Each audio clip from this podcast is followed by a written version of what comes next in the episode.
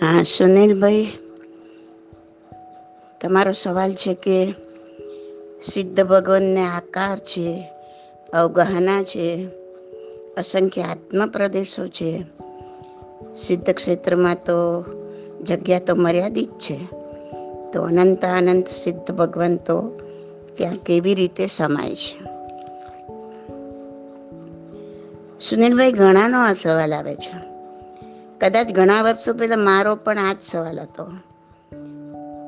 આવો સવાલ આપણને થાય છે કારણ કે મનુષ્ય ક્ષેત્ર એટલે કે હરિદ્વીપ પિસ્તાલીસ લાખ યોજનમાં છે અને મનુષ્ય ગતિમાંથી જ સિદ્ધ ભગવાન થવાય છે. અઢીદ્વીપમાં કોઈ પણ જગ્યા એવી નથી કે જ્યાંથી અનંતા સિદ્ધ ભગવાન ન થયા હોય. એક જગ્યાએથી એક જ સિદ્ધ ભગવાન થયા હોય એવું નથી, એક જગ્યાએથી અનંતા થયા છે. આવે છે ને કાંકરે કાંકરે અનંતા સિદ્ધ્યા ને જે જગ્યાએ મોક્ષગામી જેવું શરીરથી મુક્ત થાય, એની બરાબર સીધી લીટીમાં એક જ સમય માત્રમાં જીવ સીધે સીધો ઊંચે ચડી સિદ્ધ ક્ષેત્રમાં પહોંચી અને લોકાંતે સ્થિર થાય.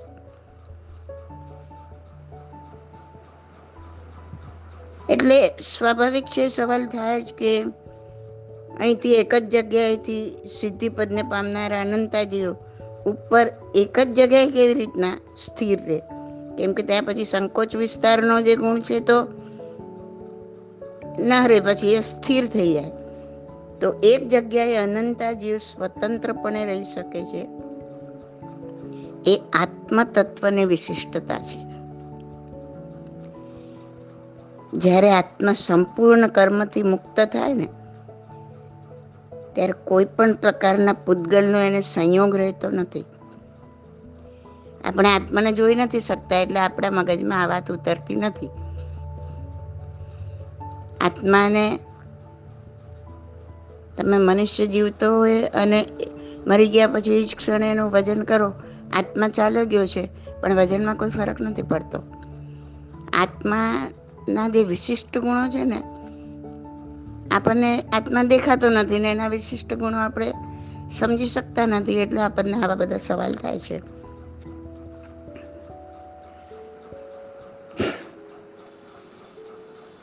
આત્મા જ્યારે સંપૂર્ણપણે કર્મથી મુક્ત થાય ને, ત્યારે કોઈ પણ પ્રકારના પૂતગલને એને સંયોગ ના રહે.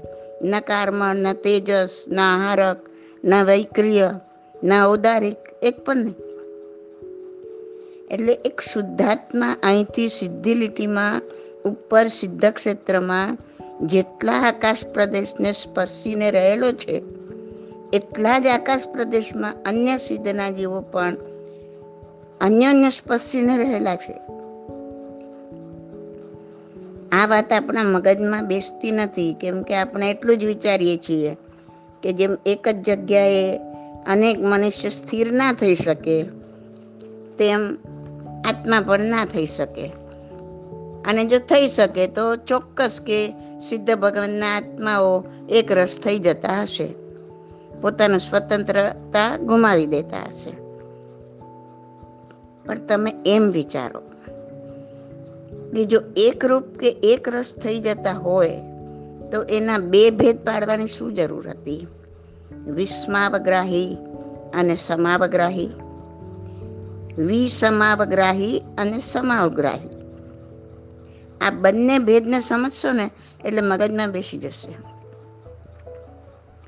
જુઓ, અહીં અધિદિતમાંથી એક જ જગ્યાએથી મોક્ષ પામવાવાળા મનુષ્ય અલગ અલગ દેહ પ્રમાણવાળા પણ હોય અને સમ દેહ પ્રમાણ પણ હોય.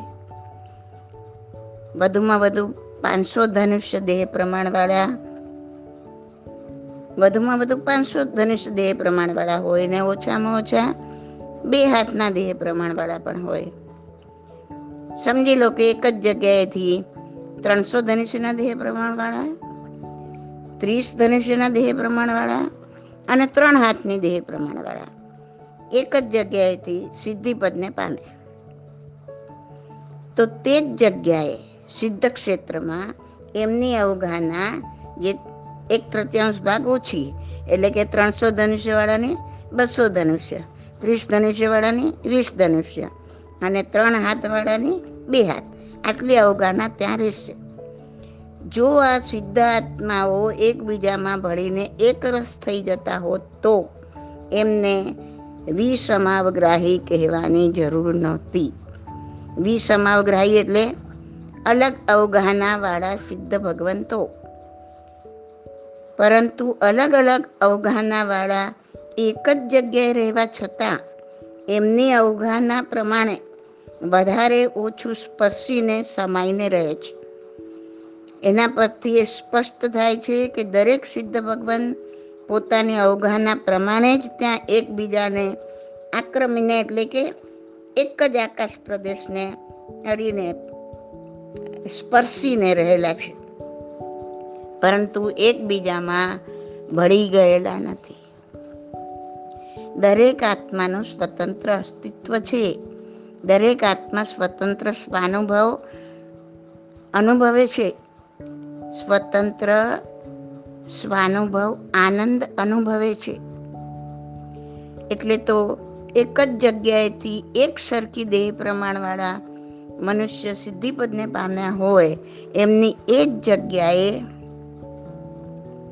સિદ્ધિ લીટીમાં ઉપર સિદ્ધ ક્ષેત્રમાં પણ સરખી જ અવગાહના રહેવાની. જેમ પેલા વિસમાવગ્રાહી સમજાવ્યા, એમાં સમાવગ્રાહી. એક સરખી અવગાહનાવાળા એક જ જગ્યાએથી જેટલા બી ગયા હોય, સિદ્ધિપદને પામ્યા હોય, અનંત અનંત હોય.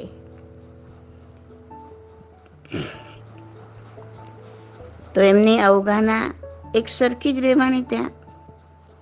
ધારો કે એક જગ્યાએથી ત્રણસો ધનુષ્ય દેહ પ્રમાણવાળા જેટલા સિદ્ધિપદને પામ્યા, તે દરેક આત્માની અવગાહના ઉપર સિદ્ધ ક્ષેત્રમાં તો બસો ધનુષ્યની રહેવાની. અને એ માટે એમને એ માટે સમાવગ્રાહી શબ્દ વાપર્યો. જો સિદ્ધ ભગવંતો એકબીજામાં ભળી એકરૂપ, એકરસ થઈ જતા હોત તો, પછી અલગ અવગાહના જેવું કાંઈ રહેત જ નહીં ને? અને તો પછી એમને બે ભેદમાં કહેવાની જરૂર જ નહોતી કે સમાવગ્રાહી અને વિસમાવગ્રાહી. બેસે છે મગજમાં? આ ભેદ કોણે બતાવ્યો આપણને? કે સિદ્ધ ભગવાન તો સમાવગ્રાહી ને વિસમાવગ્રાહી. તો આ ભેદ આપણને કેવળ જ્ઞાની ભગવંતે બતાવ્યો. આપણે બે વાત આપણને નક્કી છે કે એક જગ્યાએથી અહીંયા અઢી દ્વીપમાંથી અનંત સિદ્ધ ભગવંતો એક જગ્યાએ ઉપર જઈને સ્થિર થાય છે. આજ સુધીમાં તો અનંતા ગયા છે ને હજી અનંતા જશે. અને જગ્યા તો એટલી જ છે, તો એટલામાં જ એ સિદ્ધ ભગવાન તો છે. એ તો નક્કી છે.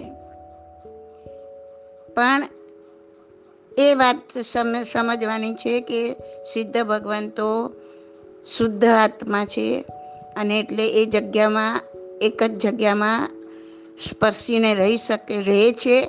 પણ એક રૂપ નથી થઈ જતા, સ્વતંત્ર અસ્તિત્વ ધરાવે છે.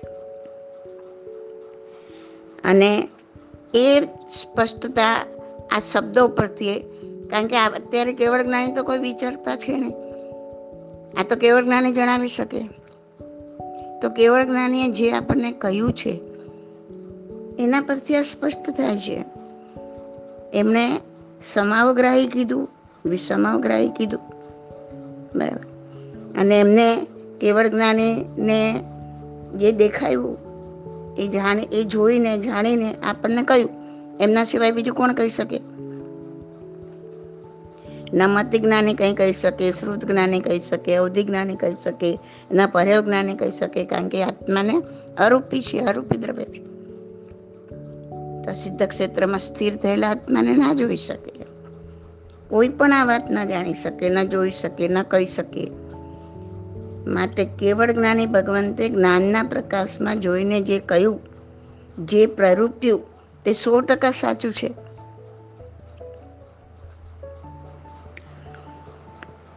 કેમ કે જો અલગ અવગાહના જેવું કઈ રહેત જ નહીં ને, તો પછી એમને બે ભેદમાં કહેવાની જરૂર જ નથી ને સમાવગ્રાહી ને વિષમગ્રાહી ખ્યાલ આવ્યો? તેવી રીતે ભગવાને જે કેવળ જ્ઞાનમાં પ્રવૃત્તિઓ તે સો ટકા સાચું છે, સો ટકા શ્રદ્ધા હોવી જરૂરી છે. મને પણ નાનપણથી આવા ઘણા સવાલો ઉઠતા, ઘણાને પૂછતી, પણ સંતોષકારક સમાધાન ન મળતું. છતાં એ ક્યારે હશે, કહી દીધું હશે, આપણને સમજાવવા માટે કીધું હશે, પાપથી ડરાવવા ખાતર કીધું હશે એમ વિચારીને સવાલને છોડી નહોતી દેતી. પણ એક જ વિચાર આવતો કે મારા કેવળ જ્ઞાની ભગવંતે જે કહ્યું તે ખોટું તો ના હોઈ શકે. મને નથી સમજાતું તે મારી અજ્ઞાનતા છે. સિમંદર દાદાને પ્રાર્થના કરતી હે સિમંદર દાદા, તમે અત્યારે વિચરતા કેવળ જ્ઞાની છો. આપની સેવામાં કરોડો દેવી દેવતા છે. દાદા થોડો કંઈ પ્રકાશ પાડો. કદાચ આનું જ પરિણામ છે કે અમારું પુસ્તક પ્રશ્નોત્તર રત્નમાલા.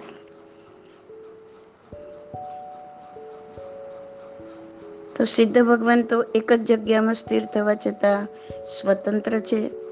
તે સમજવા માટે જ જનરલી બધે જ શાસ્ત્રમાં ઠેર ઠેરા કોડિયાનું ઉદાહરણ આપેલું છે.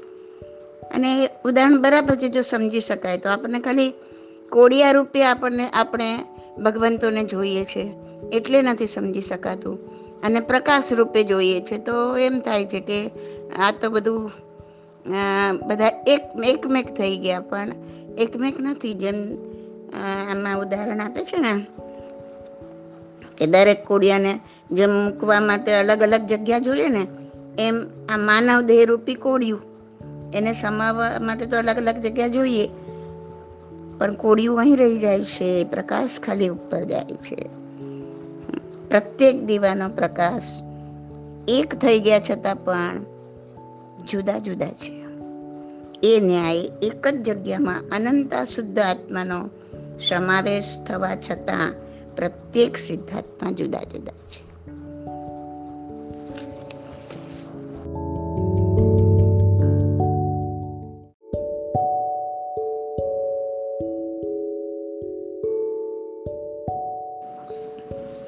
હા, ડૉક્ટર હસમુખભાઈ, તમારો સવાલ છે કે આ વૈરાગ્યની સચ્ચાઈ સમજાવો.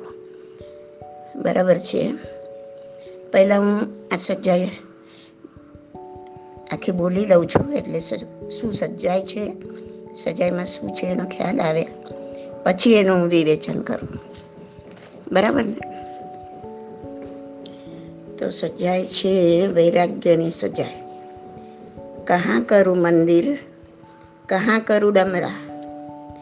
न जानू कहाँ उड़ बैठेगा भमरा। जोरी जोरी गए, छोरी हूँ माला। उड़ गया पंखी, पड़ रहा माला। पवन की गठरी कैसे ठहराऊं? घर न बसत आए, बैठे बताऊँ अग्नि बुझानी काहे को माला दीप छिपे तब कैसा उजाला ત્રીજી કડી છે चित्र के तरुवर का बहु न मोरे माटी का घोरा के तक दोरे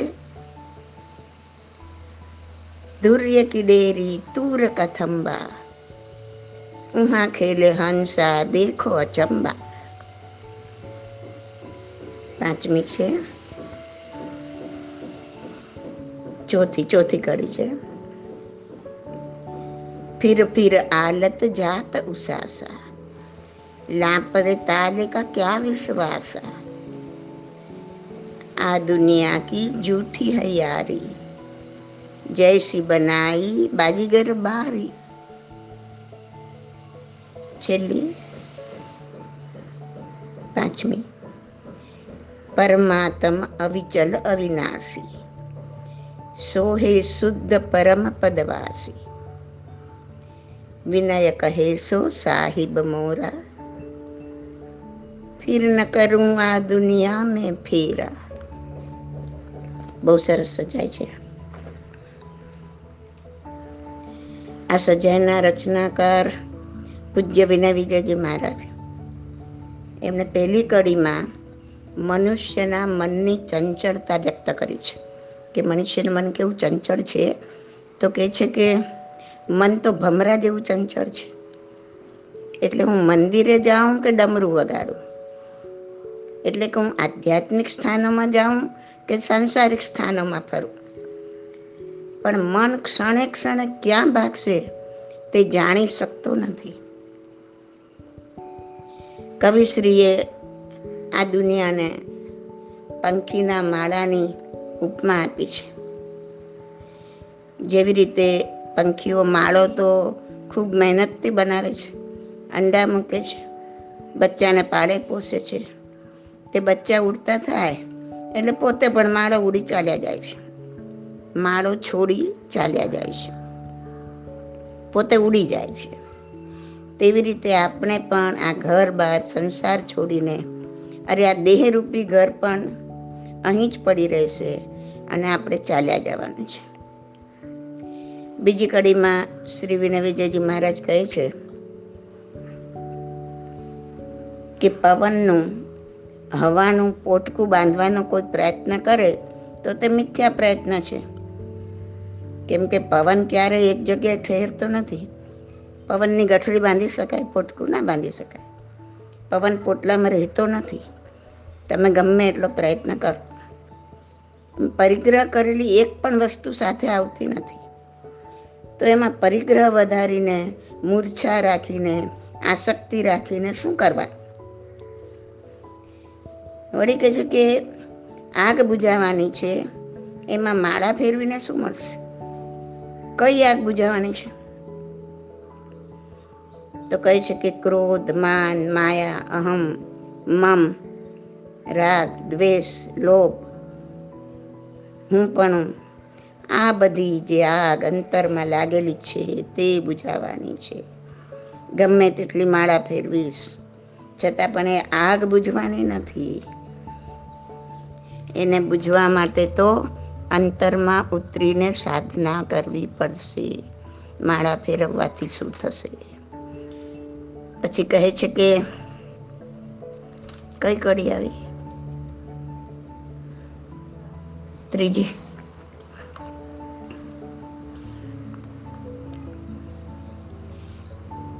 તો કહે છે કે દીપ छिपे તબ કૈસા ઉજાલા. એટલે કે જો દીપક છુપાઈ ગયો હોય આવરણથી ઢંકાઈ ગયો હોય, તો અજવાળું કે પ્રકાશ ક્યાંથી થાય? કયો દીપ?